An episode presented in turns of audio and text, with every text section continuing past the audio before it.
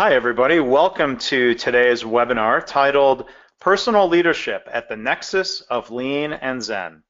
I'm Mark Graven, VP of Improvement and Innovation Services for KaiNexus, and I will be the moderator today. And I'm very happy to be joined by a longtime friend and colleague out in the lean blogging community. He is Kevin Meyer, and he's known for better things than being a blogger. He is going to be our presenter today. But Kevin Meyer currently spends most of his time with Gemba Academy. They are a company that has been a great partner of ours here in KaiNexus. A lot of our KaiNexus customers are also Gemba Academy customers. We love their videos.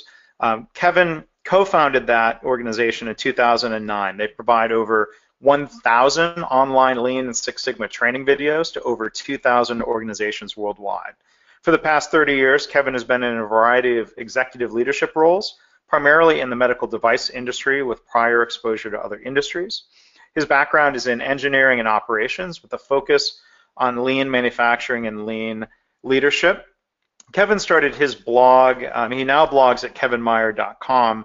Originally, his blog, Evolving Excellence, was founded in November 2004, which was just a couple of months before I founded leanblog.org. So that's how I met Kevin, and amongst those early bloggers, Kevin especially has been nothing but collaborative and helpful. I've always found him to be thoughtful and reflective, and so I think we are all set for a great webinar on Lean and Zen. So Kevin, I'll hand it off to you. All right, thanks, Mark. Yes, it's been a long road, the last, almost 14 years, I guess. But just some brief background on myself. I did get a degree in chemical engineering from Rensselaer a long, long time ago. Went to work for Nestle, made bouillon cubes, none of the fun stuff, for a couple of years. Made light bulbs for Sylvania for a few years. Came out to the West Coast and worked for Abbott, making pole-mounted infusion pumps for about 10 years. And that's where I discovered lean. I was put in charge of a large molding facility with about 60 heavy presses that was behind schedule and needed to figure that situation out, and was pointed in the direction of quick changeover, and the rest is history. I was sold from that point on. Moved back out to California to jump into telecom photonics and about 2000, which was the exact wrong time, and the industry went off a cliff a year later. Started a little contract manufacturing company that was sold to our one and only customer about a year after that. Did some consulting, mostly in lean, and found myself at a medical device company called Specialty Silicon, where I was president for 8 years. And it was there that I really got to play with some of the lean concepts, and also met my business partners at Gemba Academy, Ron Pereira and John Miller. And I'll tell you a little bit more about Gemba Academy in a little bit. And lately I've been working quite a bit with the startup community on the California Central Coast as part of Slow Seed Ventures. So just briefly on Gemba Academy, we're actually pushing about 1,300 videos now on Lean and Six Sigma, to a wide variety of organizations. When we started, we thought it would be small manufacturers, but it is now runs the gamut to very large multinationals, and probably more than 50% of our customers are no longer even in manufacturing. So it really shows how Lean has branched outside of manufacturing over the last several years. You can find out more at GembaAcademy.com.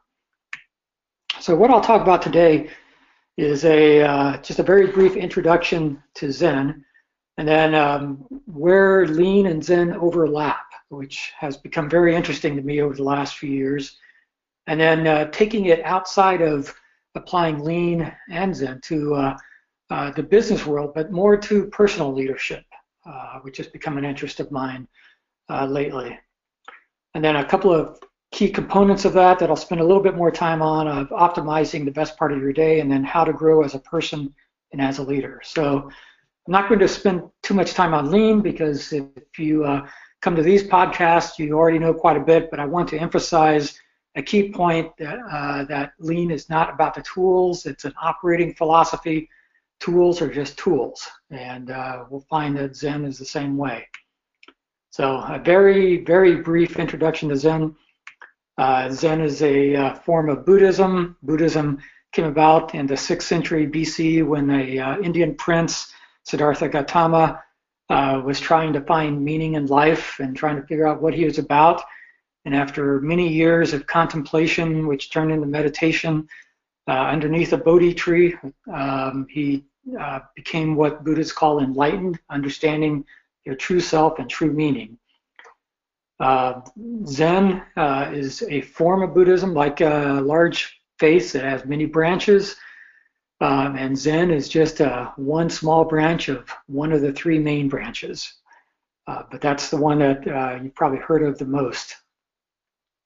And the difference with Zen is that it really goes back to the original core of Buddhism, before a lot of the writings that then took it into different paths. It brings it back to the core, which is a focus on the here and now and the present, really focusing on what is happening right now, being aware of what is happening right now, and using that information to act and think with intention, being very deliberate with what you do.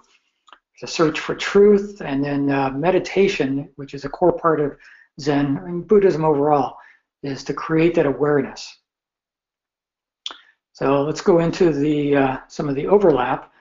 And starting off, just like Lean, Zen is not about the tools. It is not about just meditation. It is not about just simplicity. Those are all tools for a greater good, which is the awareness of self and the awareness of the present. Just like Lean is an operating philosophy with many tools like 5S. You may think that since the word Zen is in Kaizen, there's a relationship there. There really isn't. Yeah. Kaizen is a word comprised of Kai and Zen, change for the good, whereas Zen is really just a Japanese pronunciation of a Chinese word derived from a Sanskrit word that means meditative state. So there's really no relationship there, even though Zen is part of Kaizen. A symbol that is commonly used with Zen that you may have seen, because a lot of corporate logos like to incorporate it, is the inso, which is open. It's an open circle indicating the opportunity for improvement while striving for perfection. And isn't that what Lean is really about as well? Always trying to improve while measuring yourself against perfection. Buddha said, be a lamp unto yourselves, and what that means, and this is where Buddhism is rather different from any other faith, in that it is very pliable. Don't just accept, but test everything against experience. Accept what works, discard what doesn't, and compare yourself to perfection. And this brings up sort of a pet peeve of mine of benchmarking. I see way too many organizations and way too many people benchmark their organization or themselves against others without understanding circumstance. And I'll have an example of that later on. So another overlap is the concept of the beginner's mind. And you have Taiichi Ohno, who said, observe without preconceptions and with a blank mind. Start, you know, when you're observing something, start without any assumptions, you know, or ideas of how it can be improved. Just observe. And the Zen master Suzuki said, in the beginner's mind there are many possibilities, in the expert's mind there are few. So very similar concepts. You've probably seen this picture of Steve Jobs in his living room. Steve was a practicing Buddhist from for many years, and really believed in the concept of minimalism, you know, intentionally owning only what is necessary, being very aware of the value of what you own. And so you think of that from a Lean perspective, and inventory and activities. We always want to minimize the waste in those activities, getting rid of inventory. So in a way that is very similar to the concept of minimalism, just owning and doing with intention. Observation of true reality. Again, a Zen concept of being aware of the present, very similar to what we do in Lean of going to the Gemba to observe what is really going on. This picture is, I took this several years ago, it's at the Sheraton Hongqiao in Shanghai. I had to wait quite a while to find the lobby with so few people But the guy sitting on the left there is Thomas Mueller. He was the general manager, and that is his office. His office was on the lobby floor of the Sheraton, and usually there's 100 people there mulling around, but he felt that is where he could get the pulse of his hotel and really know what's going on. So he worked from there all day long, talking with people, no cubicle walls, just working on his computer. If he had to go to a meeting or was out of town, his assistant would be sitting there, that they could observe what was really going on in their hotel. Focus on the present, deeply understand the current state before making changes. In the lean world, we'll, when we do value stream mapping, for example, we spend quite a bit of time on current state. But I've come to realize over the last couple of years that it's this deeply part that I don't think we're doing well enough. You know, really spending the most time on understanding the current state. And Kata teaches this quite a bit too. Deeply understand the current state before making changes, identifying the facts and the situation. So it's really a focus on the present. Reflection. In the Zen world, there's a lot of reflection as part of the meditative process to understand what's really going on. In the lean world, it is probably the most powerful yet underutilized tool in lean, Hansai in lean. But reflecting on what you expected to happen, what really happened, what you can learn from it. From a personal standpoint, this is, you can do the same of on, you know, at many kinds of intervals. This picture is of the beach a couple of blocks from my house. I'm in a very small town in California, so unlike probably what a lot of you think of California, they aren't crowded beaches. This is a 5-mile stretch with a extinct volcano at one end, and it's a very nice place to walk and reflect and look back on what has happened and see how you can improve. But we'll talk more about reflection in a little bit. Balance and harmony. Again, in the Zen world, having only what you need, everything that you do, being very aware, very intentional, having all activities in balance and harmony. You think about it from a lean perspective of just-in-time and flow and Kanban, only getting the materials and the processes you need at the exact right time, happening only when you need it, is also a balance and harmony. Humility, core component of Buddhism. This particular picture is in Cambodia at Angkor Thom, just outside Angkor Wat, but we saw it in Laos and elsewhere where the monks are fed by the people. They're very humble. They rely on society for sustenance. And in the lean world, humility is a part of respect for people. It's treating others with respect, teaching, challenging, listening mindfully. So let's talk a little bit about how to apply some of this to personal leadership now, which can be very similar to professional leadership, but think about it from your own perspective. Reflection, again, probably the most underutilized but most powerful tool in lean, and doing this on regular intervals. You know, what worked, what didn't, what should I stop doing, what did I learn? Back at the medical device company I used to run, we had daily reflection was part of our daily stand-up meetings, and then about once a quarter, my staff, the executive staff, would go off-site, and we'd spend the day reflecting on what happened against what we wanted to happen, what did we learn, what should we stop doing, what should we start doing. From a personal standpoint, I do this daily in the evenings as well. What happened during the day? Did I accomplish what I wanted? What barriers did I encounter? And what can I change so that I can improve for tomorrow? On a monthly basis, I go a little deeper. Quarterly, go even deeper. And then annually, I've been spending a couple of weeks away at the end of each year, and some portion of that time is spent on reflection as well of the past year. What do I want to change? What do I want to do for the next year? Is my own personal why and values and principles still aligned? So what is your why? I'm personally sort of a skeptic of vision and mission statements. Most of them are just words on a wall. So I've had a lot more success with organizations and then people on a personal level talking about what is the why, and defining what is that personal why, what is important to you, what do you want to do, you know, what is important. And then aligned with that as well are principles, and those provide sort of the framework around the why. What kinds of things won't you cross? And from a personal standpoint, that can be religious or family issues, ethical and moral.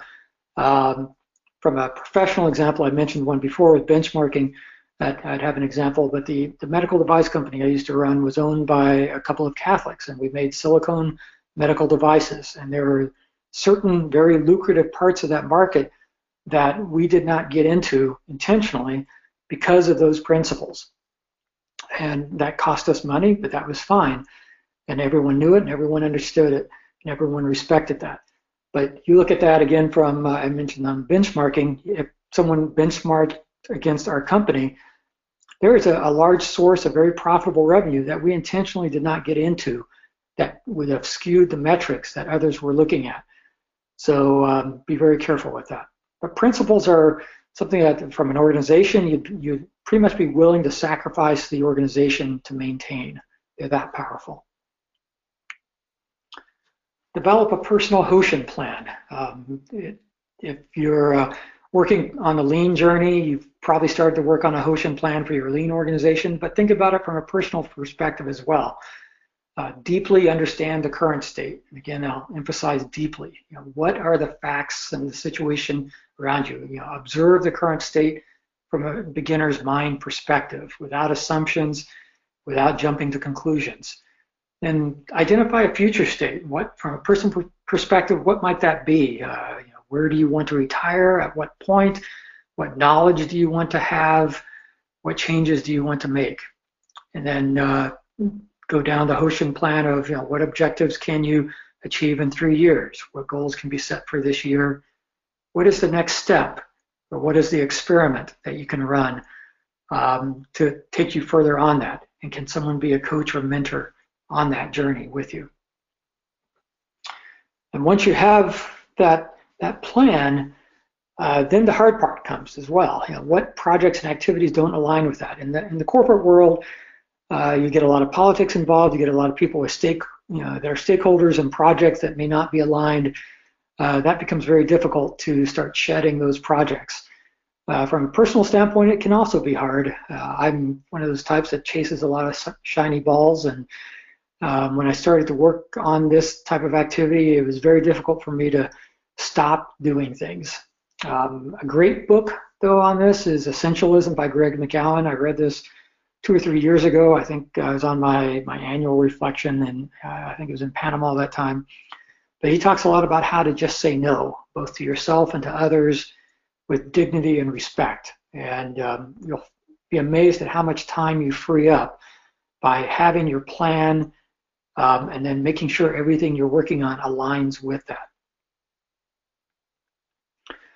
The intentional routine. So it's not just a routine, it's an intentional routine.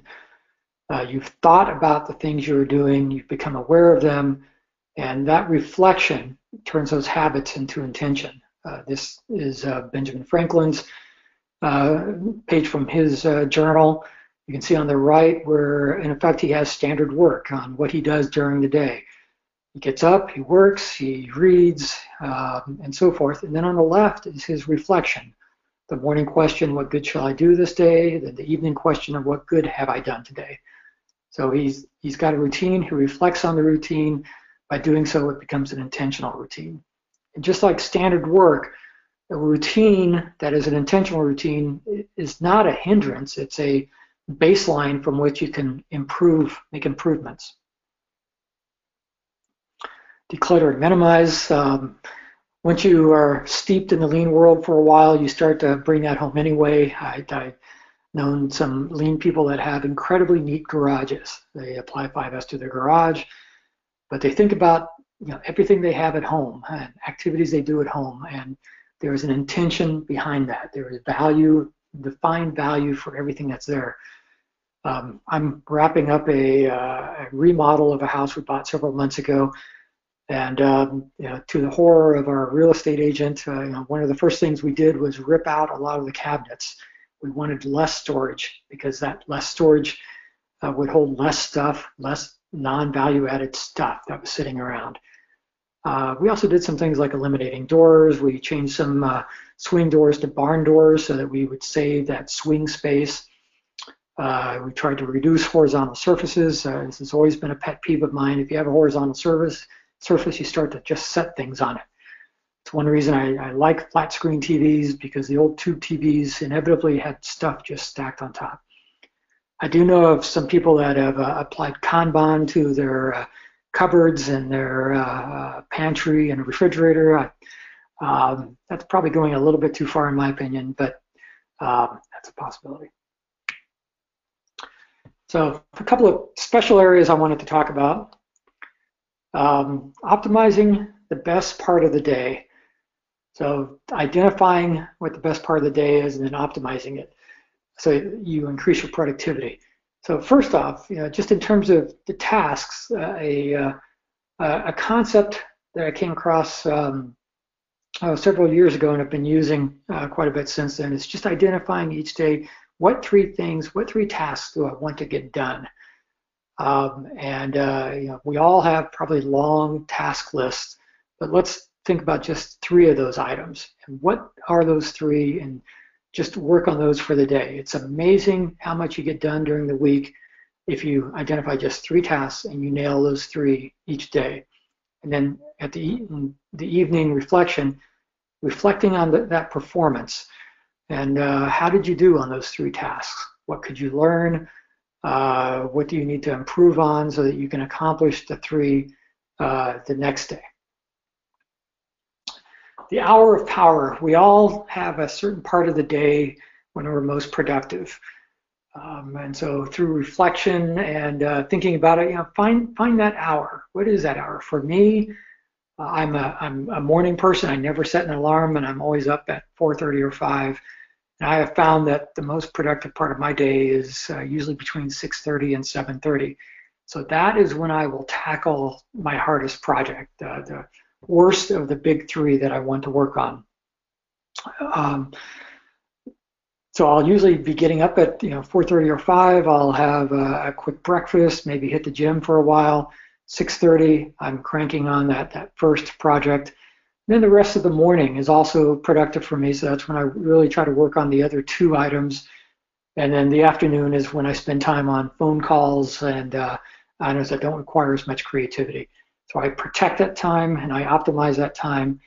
And one way I optimize that time is by removing all distractions. I'm someone that I can be doing a web search on some lean term. The next thing I know, I'm watching those stupid cats on YouTube. So, you know, to stay focused, I use what's called the Pomodoro method. I clean the desk, I clean the desktop, I shut down every application, and for 45 minutes, I'll just crank on that one task. I'll then take a 15-minute break, and then when that is over, I'll set the alarm for another 45 minutes, and I'll just crank on that same task until it's done or onto the next task. Journaling, again, something that's very powerful, very rarely done. I keep a journal. I put in there what my big three are going to be for the day. I write down my reflection on a daily, monthly, quarterly, annual basis, and then the notes during the day. And then, you know, how did I do on those big three? What can I change for the next day? I've tried the electronic journals. I've got an iPad. I use an iPad a lot, but I won't use it for journaling. It just does not work for me.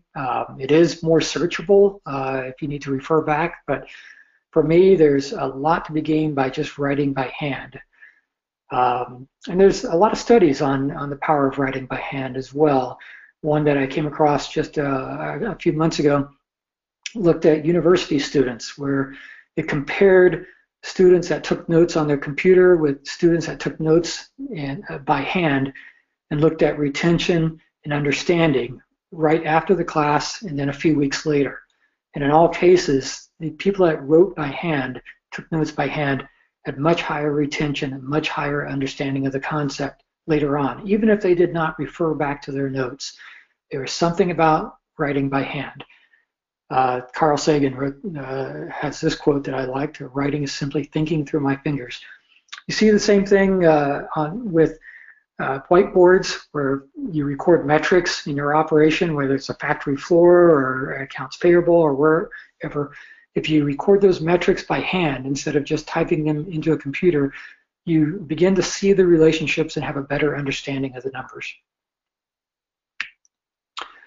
So finally, let's talk about how to use some of this to grow as a person and as a leader. And just three short concepts here. Continue to learn. The best leaders are the best learners. This is something I've learned over the years, especially when recruiting for executive positions.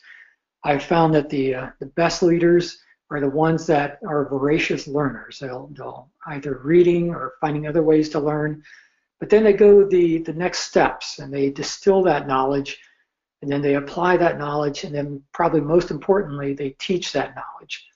So that has become a key part of when I'm recruiting for executive positions especially, but even at all levels, looking at how are they as a learner? What have they learned recently? And I'll ask those questions. What have you learned recently, and what have you done with that knowledge?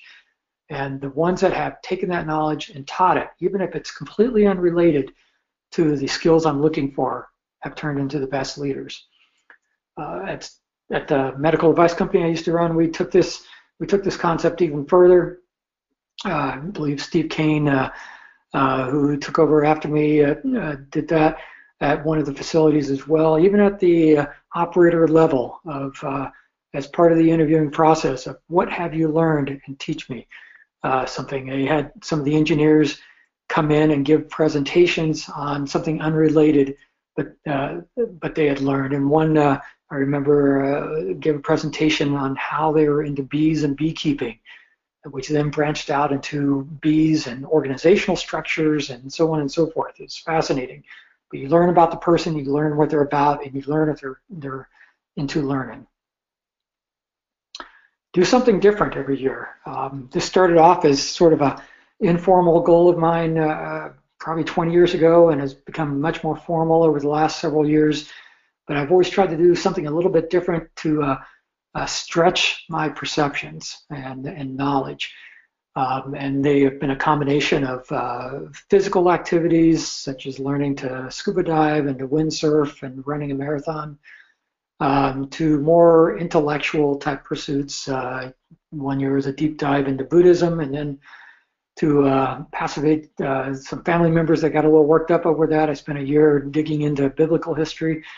1 year I rebuilt a Triumph Spitfire, and 73 Triumph Spitfire, and if you ever worked on that particular vehicle, you know it's like working on a lawnmower where every part of the wiring code is yellow. So it's interesting to work on. But I learned HTML programming, which then led into learning how to blog, and it led to some of the precursors of Gemba Academy even. So you never know where some of this new knowledge is going to take you, but by stretching yourself, by trying to learn something every year and doing that with intention, you will grow.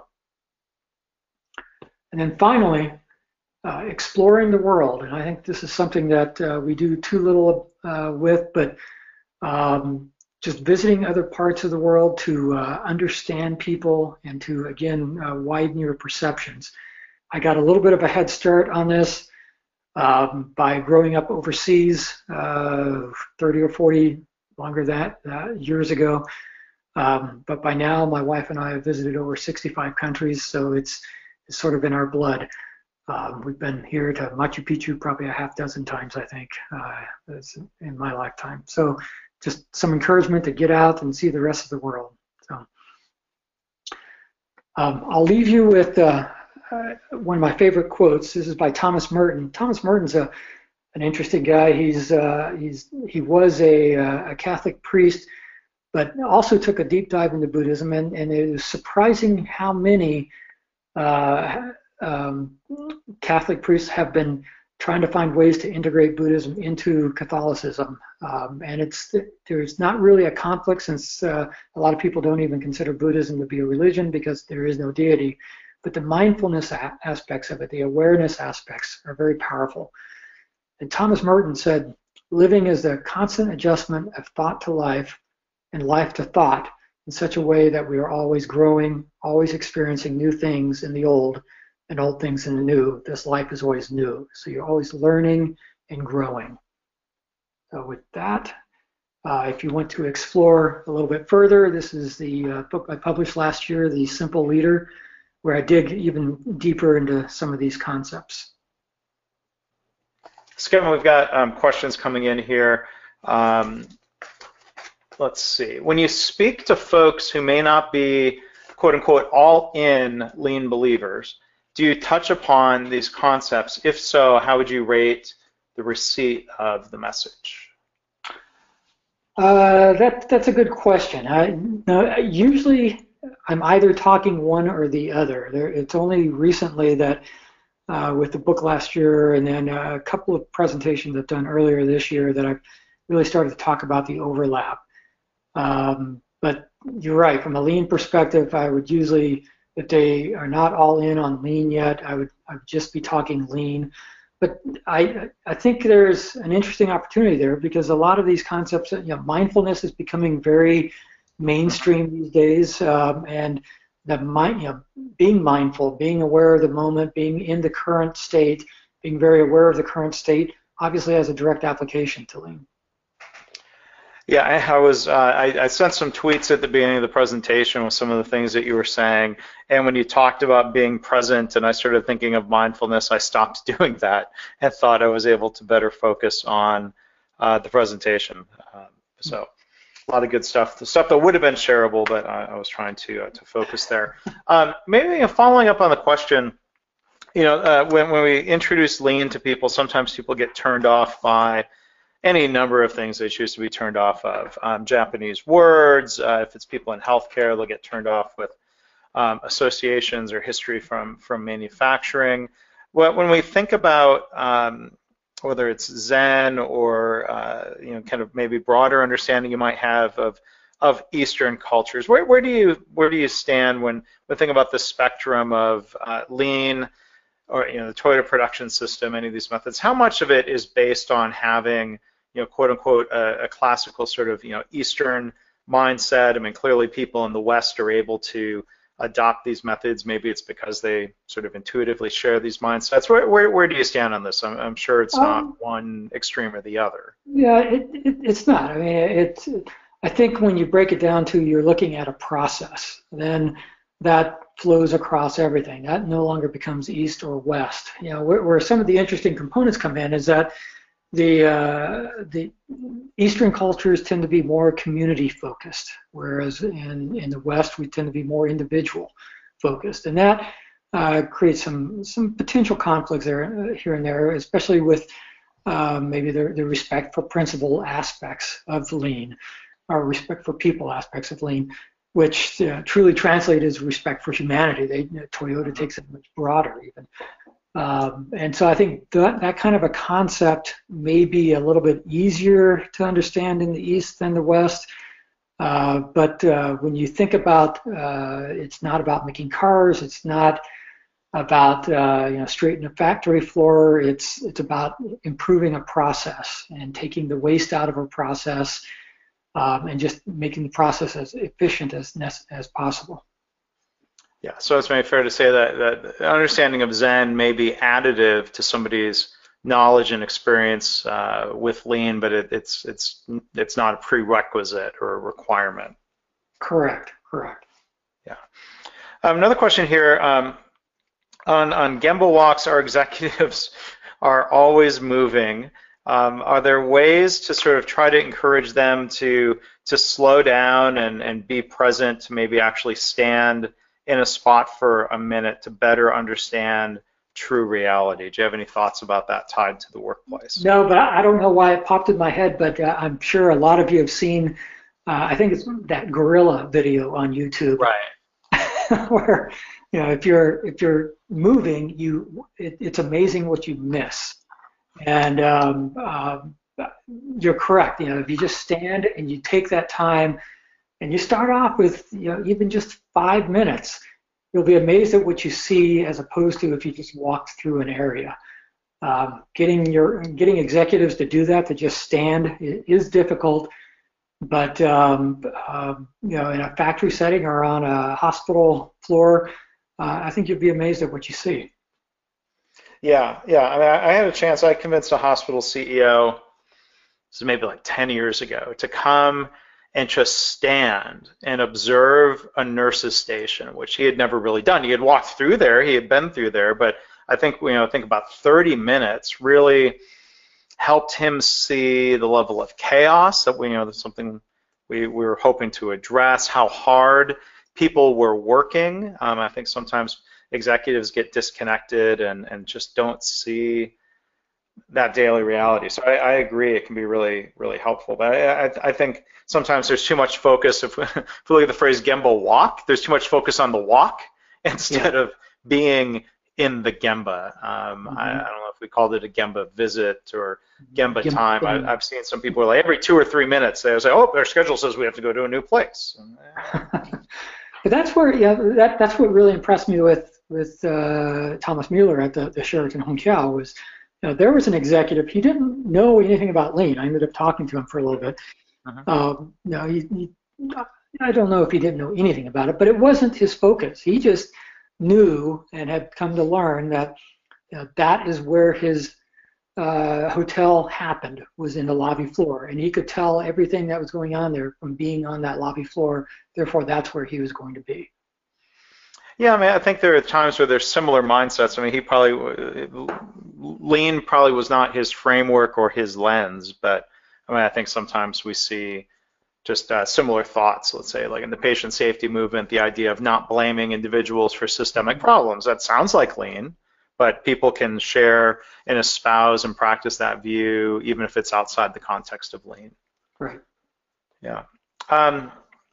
Question about humility. It's a good question. Is it possible for somebody to become more humble over time? Oh, absolutely. And I've seen that in my, you know, my personal growth, actually. You know, when I started my career, I was one of these hard-charging kind of people, and you know, life throws some things at you, and you realize you're not all that. And it's a very humbling experience. Sometimes it's more devastating than others, I would say, but you learn. You move outside of your preconceptions. You become more compassionate, more empathetic, and I think that makes you more humble. When you start to get to know people, and this is why it's really part of respect for people, getting to know people that are on your team and what they're going through, I think that makes you more humble. You realize there's a lot of people dealing with a lot of things, and there's a lot of circumstance around why things happen, and one big one is that the process isn't always correct, and therefore you need to focus on the process as opposed to the people. Mm-hmm. Yeah, it seems like, you know, from what you're saying, you hear the phrase of something being a humbling experience, or somebody was humbled. It seems like it's something the universe, however you want to state this, the world does to you, as opposed to somebody waking up someday and identifying a humility gap on their own. Yeah, I don't know if I could see that. If someone that is not humble just saying, I think I need to become more humble, that would take an exceptional individual. I think you almost have to be smacked off the side of the head with a 2x4 sometimes to realize that you need to change. Yeah, I mean, I think there's, I think, kind of a common, interesting use of the phrase. You'll see somebody tweet like, "I just won some big award," and they'll say hashtag humbled. And then, or I don't know if that's really what that word means, unless they're trying to remind themselves to be humble. It seems like getting an award is not in and of itself a humbling experience, right? Mm-hmm. That makes me think of, you know, like Toyota. Toyota doesn't necessarily go for rewards, or you know, to them, it's about the people and the process and improving it. Yeah, I doubt anyone is criticizing Toyota for never having won a Shingo Prize or an Industry Week Best Plants award, right? Mm-hmm. To that point. This question here, that's funny, I think maybe the question behind the question, people organizations like measuring things. I don't know if they're asking specifically about a number, but how do you gauge your effectiveness and your happiness as a professional and a person over time through the use of these methods? I think that comes from reflecting on yourself, you know, daily and especially annually. You know, that I think you can tell if you're happy or not, and if you're not happy, why is that? And reflecting on what is the root cause of that. You know, observe the current state of what is causing your unhappiness, and then what are you going to do to change that? You know, you don't want to be that blunt maybe sometimes, but you do. If you do want to change it, what are the steps you're going to take after you deeply study and analyze and reflect on the current state? Yeah, and I won't put you on the spot. I'm dating myself. You might remember the late John McLaughlin and the McLaughlin Group, you know, parodied right. on SNL. Kevin Meyer, score 1 to 10. How happy are you? Actually, I remember that show very well. Let's see, more questions here. Question says, I found that nothing disrupts the best of intentions for personal growth and simplicity than raising children. Any experiences or ideas with Zen or lean parenting? Unfortunately, since I don't have those children, it'd be hard for me to comment, but I have heard that, though, that everything pretty much goes out the window when that happens. That might be an interesting question for my business partner, now raising his seventh. So. Right, yeah, so that's a good question for Ron Pereira. Reach out to Ron via Twitter or the Gemba Academy website. My wife and I don't have any kids, so I will also defer to Ron or Greg Jacobson. They have one daughter. Maybe Greg can address that sometime in a one of our Ask Us Anything webinars. I'll add that. You know, it's interesting. Some of these concepts, you know, I do know that Ron has used this. In fact, there's a YouTube video of him teaching his kids how to empty a dishwasher in a lean manner. And, I've seen that, yes, through the Gemba Academy YouTube channel. You guys have a lot of free videos out there and samples and opportunities there. I can only speak, you know, I can pass along stories from others where somebody, an architect, wrote a blog post on my blog about applying lean principles at home to help. I guess the one big challenge is trying to get the kids out the door on time for school in the morning. Joe Schwartz and I, in our book Healthcare Kaizen, have an entire chapter about examples and stories of people applying what they learned about Kaizen in the workplace, applying it at home to solve problems that mattered to them. And it's definitely possible, but I think it speaks to some of your points of understanding the current situation, looking for something to improve, reflecting on that if there's something you're unhappy about in your work, home organization or routines, right? Mm-hmm. Let's see. A couple of questions here. From Sergey, one it says, great presentation, a lot of things he can try out. So let's see if you have reactions or thoughts on any of this. He said, we're talking about handwriting. Sergey says, I'm writing by hand on an iPad using a couple different apps, allows me to be completely paperless. I guess the question is, have you tried that, or is that a different tactile experience, even with the quote-unquote Apple Pencil? Or something like that. I haven't tried it since the Apple Pencil, and so this would be back, probably the last time I tried it on an iPad app was a couple of years ago when it was still basically drawing with your fingernail, and that didn't work so well. You know, the main hindrance to me though is my journal, my paper journal is always open on my desk. It's always with me. If I lose it, I'm dead as compared to an iPad, I guess, that's backed up. But it's right there. Whereas with an iPad, I have to flip the thing open, hit the home button, find the app, open the app, and then start writing. So maybe I'm lazy, I don't know, but those extra 2 or 3 steps stop me, and so I don't write. Whereas I can just scribble right now, immediately. Yeah. But I think everyone's different in that respect. I do know people that use iPad apps for reflection and for journaling very well. Mm-hmm. Yeah, it being too hard to open the app. I wouldn't call that lazy. It's a first world problem, though, perhaps. Yes. That's okay. Do you have, some people are really fanatical about their journals. Do you have a, I'm not asking you to necessarily plug or endorse a brand. Do you have a favorite journal that you like? I've used Moleskine for years. I like just a blank. What is that? Maybe the 5 by 8 size, I guess. Anything too larger is just too cumbersome. Anything too smaller, I lose. Mm-hmm. And it's just blank, and so I can scribble in it. And I do have a process where if I have a task during the day or something I want to get done or add to the task list, I write it down and put a little square next to it. And then during my reflection once a month, I'll go through the previous pages and I'll compile the ones that I haven't checked off as done. So, there's extra work that I'm doing that an iPad version probably would take care of for me. Uh-huh. But by doing so, I'm looking back at what I didn't get done. That's part of the reflective process.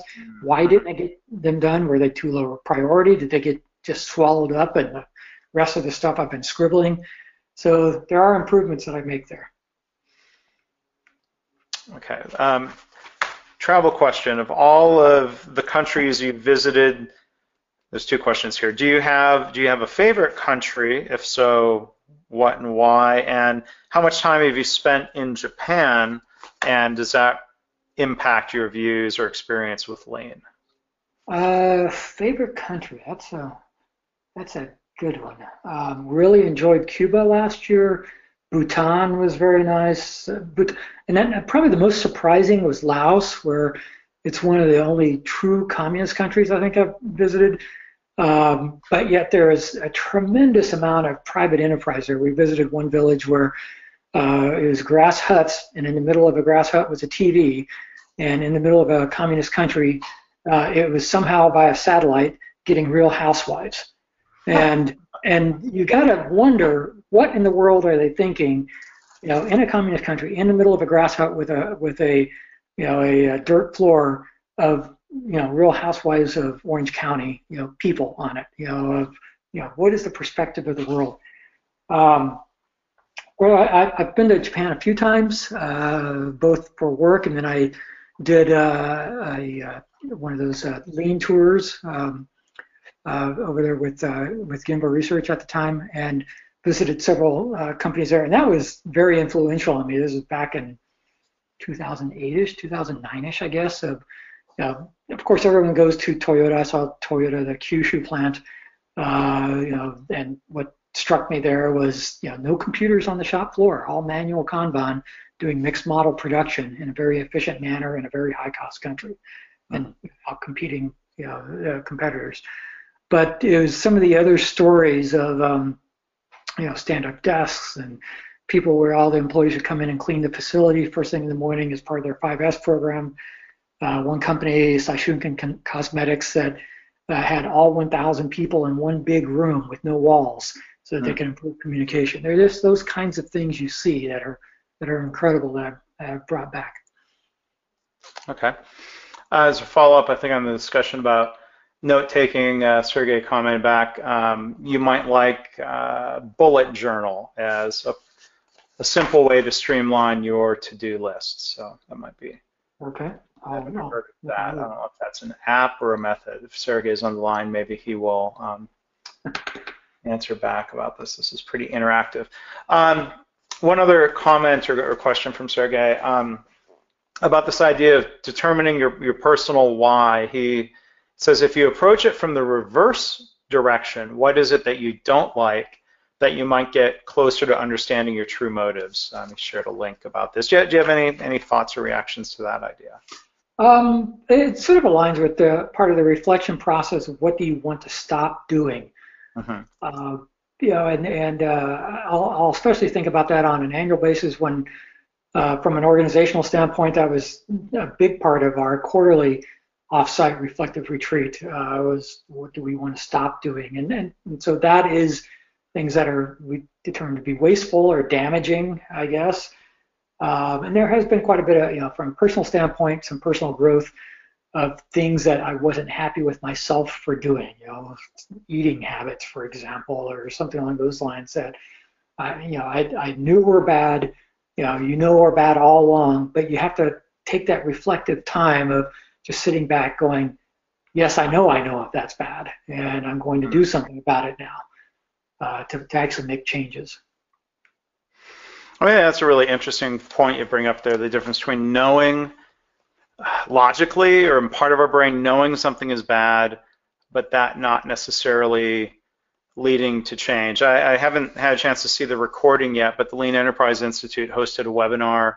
A former Toyota guy, Ron Oslin, who works in kind of the service sector now, but this is something I've read about, and this idea, his presentation was about this approach called motivational interviewing, and as a way of, it's a method that was used to help counsel people with addictions, where let's say if somebody who's addicted to drugs, it might, they'll say, or they think and even say out loud that, you know, they should stop doing that, but then you have all the counterbalancing reasons of why they're going to continue doing that. And instead of shaming the person or trying to tell them what to do, this process really uses a lot of questions to guide the person being counseled to articulate the reasons why, and long story short, I mean, kind of getting to a point where the reasons to change outweigh the reasons not to change. Mm-hmm. And getting out of that point of being stuck. And I think there's interesting thoughts about applying this to the workplace. Leaders can say, I know I need to stop giving people answers, but man, when we're in a rush and I've got no choice, I need to jump in and tell them what to do. And yeah, there's a lot of interesting thoughts. Similar to, you always have time to fix things, but you never have time for improvement. Right. People say all the time, we don't have time for improvement, but I've never heard anyone say, I don't have time for firefighting. Yeah. Okay, kind of final, there's a comment from Sergey, maybe we'll wrap up.